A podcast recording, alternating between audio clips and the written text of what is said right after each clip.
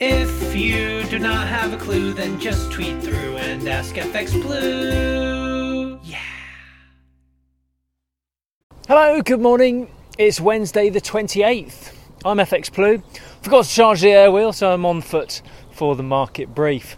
Uh, so the MPC is warming up to one of their most crucial meetings next week, and they really should limber up a bit because the Bank of England is rather stuck between a rock and a hard place at the moment.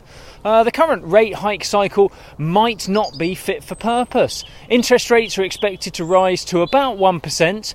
Which isn't too bad considering inflation could easily reach 10%. But the key challenge for them is um, how to preserve economic growth at the same time. If they plough on and continue to uh, hike rates, then uh, the economy is likely to falter further.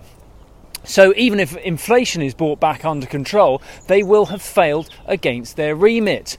But if they stop rate hikes for a little bit to allow growth to recover, inflation will run wild once again, and they will have failed against their remit. The current market view is that risk is balanced more towards higher inflation, so expectation remains for at least a 25 basis point rate hike on Thursday but the outlook is pretty grim for sterling. Indeed, the prospects of either pausing rate hikes or causing the economy to falter, well, that's seeing sterling suffer. We fell to just over 125 against the dollar yesterday. And to put that in perspective, we closed last week up near 131. So we've lost about 4.5% against the dollar this week, and we may have further to go. Just bear that in mind. Um, and please do play nicely if you get a margin call against any open positions this week. It's rather squeaky bum time for a lot of credit departments right now. They're rather up against it. Um, over in the US, Fed expectations continue to drive the dollar higher. Uh, the market is looking forward to a 50 basis point rate hike next week, coupled with the confirmation around their plans to taper the Fed's balance sheet.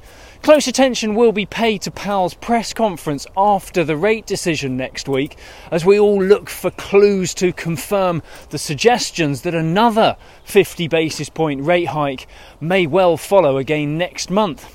For now, though, the risk balance for the US economy remains heavily skewed towards rising inflation, much, much more than uh, in the UK and the Eurozone. So there's a lot more headroom for a more aggressive policy action. And this policy divergence looks likely to keep the dollar well supported over the rest of Q2